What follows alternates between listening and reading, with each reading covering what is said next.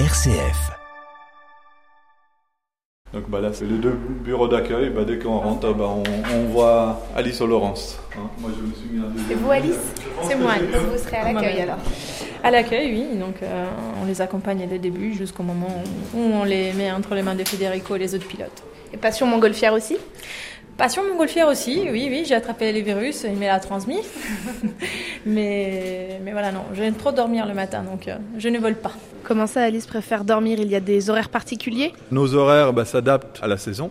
Parce que plus on va vers le 21 juin, plus le rendez-vous il devient tôt le matin. Et puis bah, le soir, bah, c'est deux heures avant le coucher de soleil. Et pourquoi donc des horaires de vol aussi stricts? C'est une question de stabilité de l'air. Au milieu de la journée, bah, le soleil réchauffe le sol, qui redonne la chaleur à l'air qui est juste au-dessus.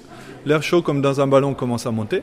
Il monte, il monte, il monte, il refroidit et redescend derrière. Donc ça fait des espèces de tourbillons. Hein, on appelle ça du vent thermique. Si on volait au milieu de la journée, bah, on commencerait à tourbillonner aussi. Donc bah, c'est comme si on passait dans une machine à laver.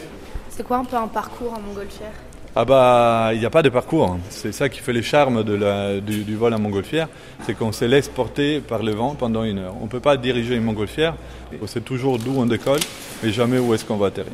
Bon, le retour, c'est de la rando alors? Ah bah eh, presque, ouais. D'ailleurs, bah, on fait souvent la blague bah, que nos clients, ils ont payé l'aller et pas les retours, hein, du coup.